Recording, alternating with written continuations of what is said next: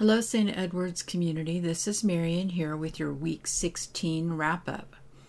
As usual, you have your interconnections talk, experiential exercise, and the wrap up talk, and the transcript of Dr. Peter's talk.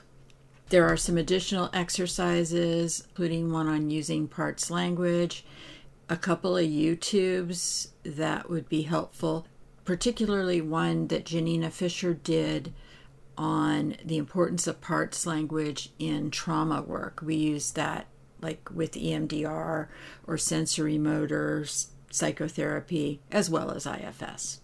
Your reading for the next week is a review. So we're reviewing all of chapter 10, session basics, pages 61 to 65. Also, chapter 19 about ending a session which is only about half a page long, and that's on page 121. Try two short part sessions in place of two of your parts check ins. Remember, a part session is a little longer than a check in, could be anywhere from 10 to 90 minutes, and it's focused on connecting with a single part. Check in with your companion daily by message or text or email. Do those weekly phone calls.